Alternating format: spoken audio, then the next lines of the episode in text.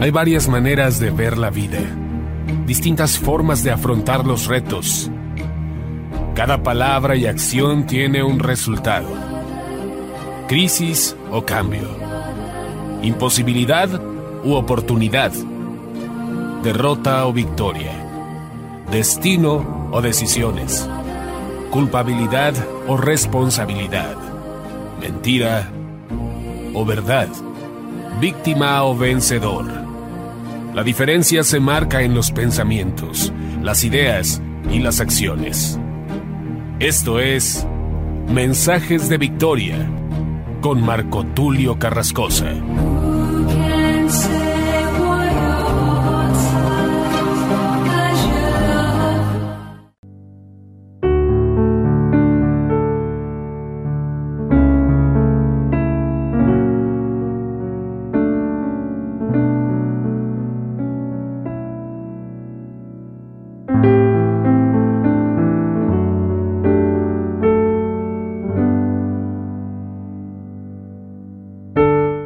Hermanos y amigos, hoy estoy muy contento de poder compartirles el mensaje de la palabra de Dios y vamos a adentrarnos cada vez más al carácter de Dios como Padre. En esta serie, la paternidad de Dios, el propósito principal es poder conocer a Dios como Padre.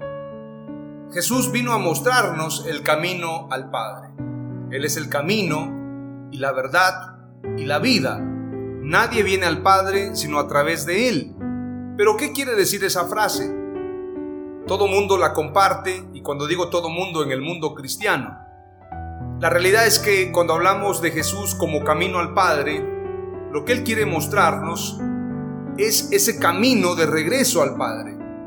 Nos quiere mostrar también la manera de poder llegar a Él, porque los profetas, Moisés, Isaías, que tuvieron un encuentro con Dios no pudieron mostrar toda la magnificencia de Dios.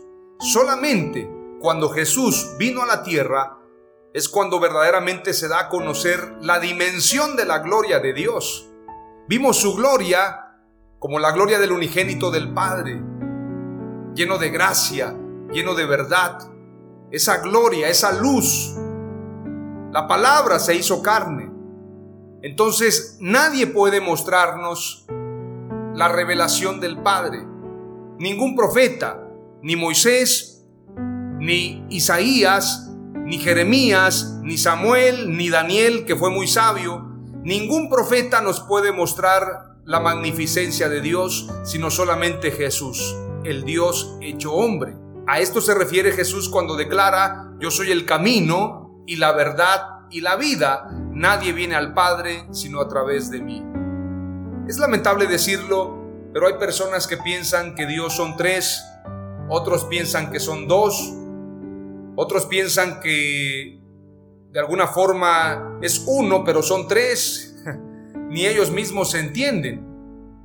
Yo he visto muchos libros y también hay iglesias hay denominaciones, por decir la palabra de mejor manera, congregaciones, porque iglesia solamente es una. Jesús no dejó muchas iglesias, solamente una. La iglesia es su cuerpo. Entonces, hay muchas congregaciones que tienen una especie de doctrina denominacional. Lo que enseñaron los abuelos, los que fundaron la iglesia, lo que enseñaron los líderes de la denominación, los padres de la congregación. Así los llaman, de hecho. Entonces vienen algunos reglamentos, viene el credo en lo que creemos, y entonces ponen, por ejemplo, en una página virtual o bien en el templo, nosotros creemos en la Santísima Trinidad. Y te lo ponen así, de manera dogmática, para que el que no cree en eso entonces está fuera de la salvación, fuera de la revelación. Lamentablemente, la palabra Trinidad, y digo lamentablemente, porque muchos están engañados, y lo digo de manera muy directa, porque sé que este programa, este mensaje llega a muchos lugares, a muchos países, y tenemos como meta en algún momento poder traducir los mensajes a diferentes idiomas. Y dicho sea de paso, me están invitando a predicar a Pakistán y he perdido un poquito de comunicación con el hermano que me está invitando porque estoy consciente que ahora mismo no puedo viajar a Pakistán y, él ha estado insistiendo, te invitamos a Pakistán y queremos que vengas a Pakistán, ven a traer un mensaje a Pakistán, que la verdad he pensado en algún momento ir, lo voy a hacer. Sin embargo, mientras ese momento llega, quiero que el mensaje se traduzca a muchos idiomas. Al inglés, obviamente, al portugués, al francés, al italiano, a todos los idiomas posibles y que este mensaje pueda llegar a mucha gente. Pero es lamentable decirlo, muchos creen en la Trinidad y no se dan cuenta que la palabra Trinidad no viene en la Biblia. Por si fuera poco, hay muchos pasajes bíblicos que se añadieron a la escritura por parte de Casiodoro de Reina y Cipriano de Valera, pero en los escritos originales esos textos no vienen. No hay testimonio de que estén esos textos en la Biblia. Por ejemplo, ese pasaje que dice, tres son los que dan testimonio. Ese pasaje fue añadido. Ese pasaje no viene en los originales. Y la escritura, toda la Biblia, desde el Antiguo hasta el Nuevo Testamento, desde Génesis hasta Apocalipsis, se nos habla de un solo Dios, de un solo Señor, de un solo Salvador, de un solo Padre, de un solo Rey, Rey de reyes y Señor de señores. No se nos habla de tres. Dios no comparte su gloria con nadie. Lamentablemente muchos piensan que Dios es el Padre, en este caso Jehová. Hay hasta alabanzas que ya no las deberíamos de cantar porque el nombre Jehová no viene en los originales. De hecho, se le añadieron las vocales, pero la realidad es que solamente fueron cuatro consonantes. I, H, W, H. Se le añadieron las vocales y entonces se dice, por ejemplo, Yahweh, se dice Jehová, pero la realidad es que eso no es el nombre, ese no es el nombre.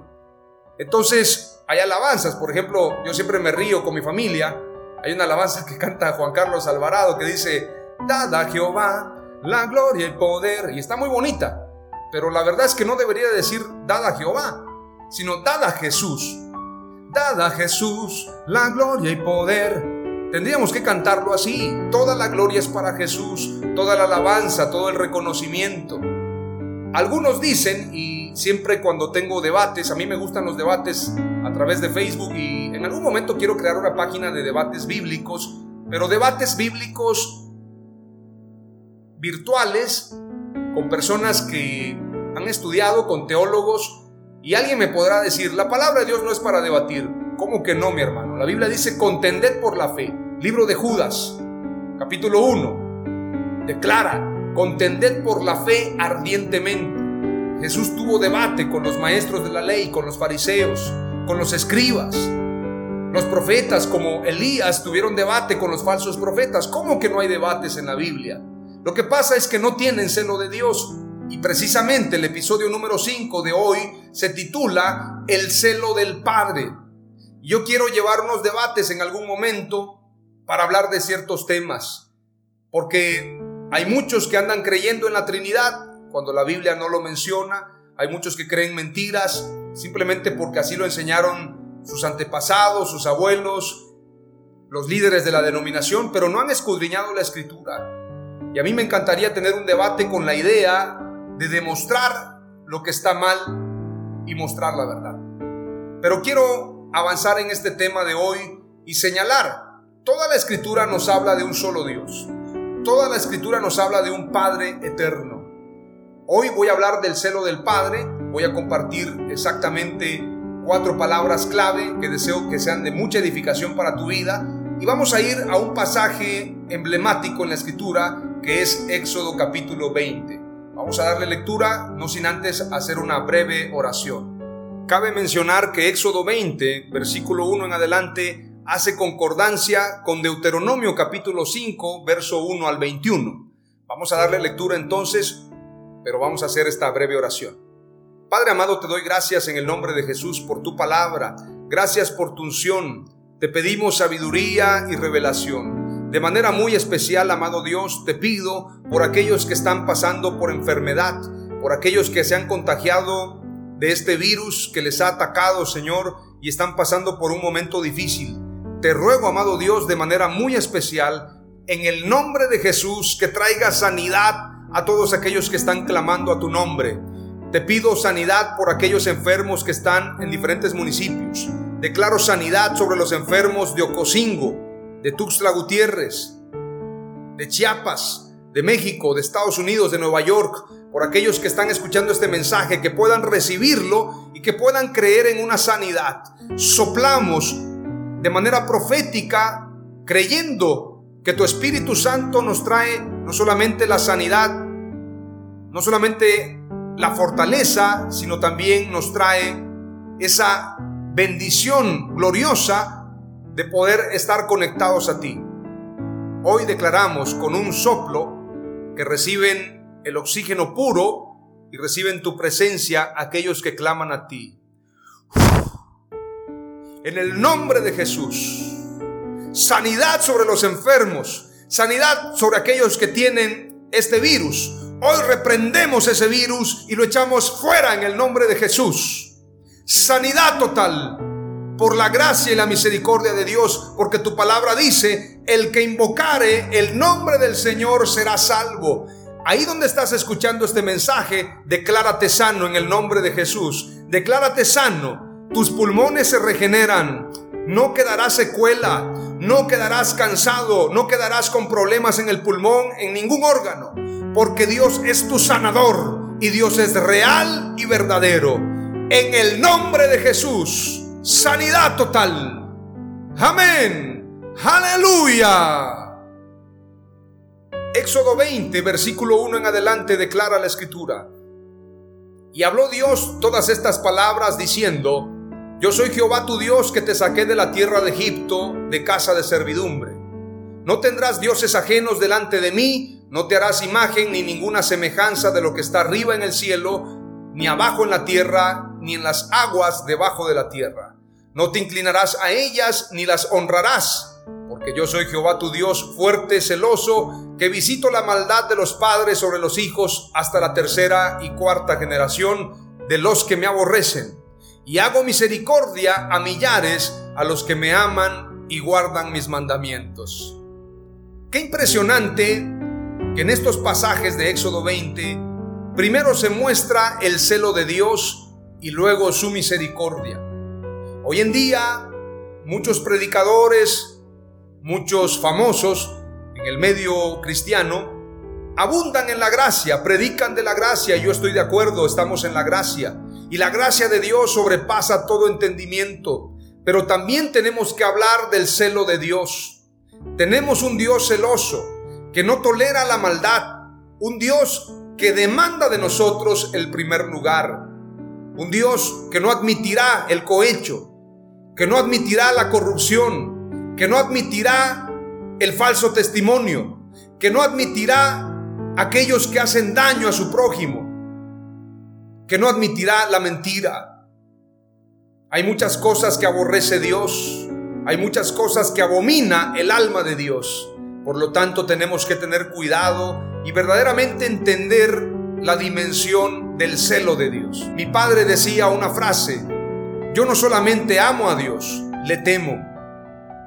Y la Biblia habla de temor de Dios, pero muchos piensan que temor de Dios es respeto. No, temor de Dios es temor temerle, porque Dios es todopoderoso. No teman a los que pueden matar el cuerpo, pero después nada pueden hacer. Más bien temed aquel que puede matar el cuerpo y puede matar el alma. A él verdaderamente debéis temer. Tenemos que tener temor de Dios. Hay mucha gente que toma el pecado como deporte. Yo quiero reconocer, yo tuve momentos difíciles momentos de desánimo, momentos de alejarme un poco del camino de Dios. Nunca rechacé mi fe y nunca renuncié a la gracia de Dios, porque el mayor pecado es renunciar a la gracia de Dios. Sin embargo, tuve mis momentos de alejarme, de abusar de esa gracia. Yo he escuchado gente que dice, voy a pedirle permiso a Dios para pecar. Yo no sé de dónde sacaron esa teología, esa apología del pecado. ¿Cómo que le vas a pedir permiso a Dios para pecar? No podemos pecar y pedirle permiso a Dios. Ciertamente hemos pecado Pero la Biblia habla de los que pecan, pero otros son los que practican el pecado. Ya son deportistas. Tenemos que tener cuidado con eso. Yo cometí muchos errores, pero viví las consecuencias. Viví consecuencias muy graves. Y hoy me doy cuenta que su gracia me cubre de todo pecado. Pero las consecuencias llegan. Dios perdona, pero la naturaleza no perdona. Lo que tú siembras vas a cosechar. David pecó y Dios lo perdonó. Sin embargo, tuvo consecuencias a causa de su pecado. El hijo que procreó precisamente con esta mujer Betsabé murió a causa de la consecuencia del pecado. Hay consecuencias graves. Por esto tenemos que cuidar nuestra siembra. Dios perdona, pero la naturaleza no perdona. El hombre perdona a veces, Dios siempre, pero la naturaleza nunca, dice un pensamiento. Lo que tú siembras lo vas a cosechar al ciento por uno. Entonces, algo que aprendí es que perdemos y perdemos cuando pecamos. Hay muchas cosas que se pierden, se pierde la unción, se pierde la presencia de Dios, la amistad con Dios, porque no puede ser amigo de Dios y amigo del mundo. Se pierde la oportunidad de tener los primeros lugares en el llamado de Dios. Se pierden tantas cosas. Hay un antes y un después. Así como la mujer, en el caso de las mujercitas, y dirijo este mensaje, si tú eres virgen, si tú no has entregado tu virginidad a nadie, cuida tu virginidad para el día que te cases poder decirle a tu esposo, sabes, me guardé santa, me guardé en santidad, en virginidad para entregarte este regalo a ti. Hombres, hagan lo mismo. ¿Sabes por qué? Porque cuando tú pierdes eso, cuando tú no cuidas eso, no solamente se pierde, en el caso de las mujeres, ese imen, también se pierden muchas cuestiones espirituales. Y Dios quiere que nosotros guardemos nuestra vida en santidad. Sed santos porque Dios es santo. Quita las sandalias de tus pies porque el lugar que pisas es santo. Vayamos a lo que dice rápidamente Deuteronomio capítulo 6 y versículo 4 en adelante. Oye Israel, Jehová nuestro Dios, Jehová uno es. Y amarás a Jehová tu Dios de todo tu corazón y de toda tu alma y con todas tus fuerzas. Y estas palabras que yo te mando hoy estarán sobre tu corazón y las repetirás a tus hijos y hablarás de ellas estando en tu casa y andando por el camino y al acostarte y cuando te levantes. Y las atarás como una señal en tu mano y estarán como frontales entre tus ojos y las escribirás en los postes de tu casa y en tus puertas. ¿Sabes qué es lo que muchos pegan en su casa? La foto de su ídolo, la foto de su cantante favorito, la foto de un familiar o la foto de un santo, una imagen, un ídolo, pero no colocan la palabra de Dios. ¿Qué le regalan a sus hijos? Videojuegos en lugar de regalarles una Biblia. Es muy importante. Si verdaderamente amamos a Dios, tenemos que enseñar a nuestros hijos a amar a Dios. El camino al Padre es un solo camino. Tú y yo podemos ser progenitores, tener no solamente un hijo, tener 10, tener 20, pero no es padre el que engendra, sino el que cría y el que guía a sus hijos al camino de Dios. Ese es verdaderamente un tutor. Hay un libro que escribe un famoso escritor árabe y dice, los hijos no son nuestros, son de Dios. Y me gusta mucho cuando Jesús dice, mi Padre y mis hermanos son los que hacen la voluntad de mi Padre. Mi madre y mis hermanos, declara Jesús. En todo sentido, mi madre, mi padre, mis hermanos son los que hacen la voluntad de Dios. Entonces, el llamado, si nosotros verdaderamente queremos ser buenos padres, es llevar a nuestra familia al camino de Dios. Pero ¿cómo los vas a llevar si tú no vives correctamente? No basta con llevarlos al templo. Como dicen por ahí, las palabras empujan, pero el ejemplo arrastra. Si tú llevas una vida ejemplar, una vida apasionada por Dios, te van a seguir las próximas generaciones. Y yo tengo un compromiso de generar cambios y transformación en mi alrededor, pero el llamado tiene que comenzar en nosotros, tiene que comenzar en nuestra vida, Oye Israel, Jehová nuestro Dios, Jehová uno es. Amarás al Señor tu Dios de todo tu corazón y de toda tu alma y con todas tus fuerzas. ¿A cuánto estás dispuesto a renunciar por amor a Dios? Sabes, a mí me han ofrecido puestos políticos, me han ofrecido cargos, me han invitado a foros, me han invitado a muchas reuniones, he tenido ofertas para cuestiones pecaminosas también. Mujeres, sexo fácil, dinero ilícito. Pero sabes, yo amo a Dios y le temo. Por lo tanto, quiero guardar su palabra y servirle. Entonces tenemos que entender que el celo de Dios es real. Vayamos a la escritura rápidamente a lo que dice Juan capítulo 2 y ya vamos aterrizando este episodio. Juan capítulo 2, verso 13 en adelante declara, estaba cerca la Pascua de los judíos y subió Jesús a Jerusalén y halló en el templo a los que vendían bueyes, ovejas y palomas y a los cambistas allí sentados. Y haciendo un azote de cuerdas, echó fuera del templo a todos y las ovejas y los bueyes y esparció las monedas de los cambistas y volcó las mesas. Y dijo a los que vendían palomas, quitad de aquí esto y no hagáis de la casa de mi padre casa de mercado. Entonces se acordaron sus discípulos que está escrito, el celo de tu casa me consume. Y los judíos respondieron y le dijeron, ¿qué señal nos muestras ya que haces esto? Respondió Jesús y les dijo, destruid este templo y en tres días lo levantaré. Dijeron luego los judíos, en 46 años fue edificado este templo y tú en tres días lo levantarás. Mas él hablaba del templo de su cuerpo. Por tanto, cuando resucitó de entre los muertos, sus discípulos se acordaron que había dicho esto y creyeron la escritura y la palabra que Jesús había dicho. Aleluya. Nosotros somos templo del Espíritu Santo. En el templo había venta, había corrupción, había negocio. Y Jesús hizo un azote de cuerdas, volcó las mesas y estableció su palabra con autoridad, con celo de Dios.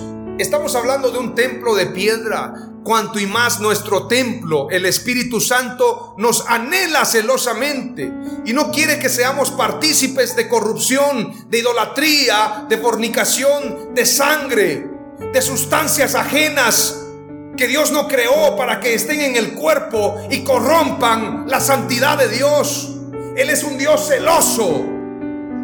Él es un Dios que no permite esta corrupción. Él nos anhela celosamente porque somos su templo. Y si no cuidamos este templo, entonces no lo amamos. Y el que destruye el templo de Dios será destruido. Por esto tenemos que reflexionar. Te invito a que leas, toma nota. Salmo 69, 9, Juan 2, 17, Romanos 15, 3, Salmos 89, 41, Salmos 89, 50, Salmos 119, 139, Isaías 25, 8, Primero de Reyes 19, 10, cuando declara el profeta Elías y declara, he tenido mucho celo por el Señor, Dios de los ejércitos, porque los hijos de Israel han abandonado tu pacto, han derribado tus altares y han matado a espada a tus profetas he quedado yo solo y buscan mi vida para quitármela. Elías tenía celo de Dios, pero Dios le dice, tranquilo, me he reservado una multitud que también no ha doblado sus rodillas delante de Baal. Dios demanda a esta generación que tenga celo de Dios. Ezequiel 39:25, Nahum 1:2. Y este mensaje poderoso quiero que lo leas con detenimiento. Primera de Corintios 10, versículo 1 al versículo 19. No podemos participar de la mesa de Dios y de la mesa de ídolos. No podemos ser amigos de Dios y amigos del mundo. No podemos amar a Dios y desear a la mujer de nuestro prójimo. No podemos amar a Dios y vivir en fornicación, en adulterio. Tenemos que arrepentirnos y darle a Dios el primer lugar. Hoy te comparto cuatro palabras clave guárdalas en tu corazón, de este episodio número 5 titulado El celo del Padre. Número 1, Dios es un Padre celoso y no comparte su gloria con nadie. Número 2, Dios nos manda amarlo por sobre todas las cosas. Número 3, Dios es misericordioso, pero también es celoso. Y número cuatro, Jesús nos mostró el celo de Dios con su vida. Damos gracias a Dios. En el nombre de Jesús. Amén. Aleluya.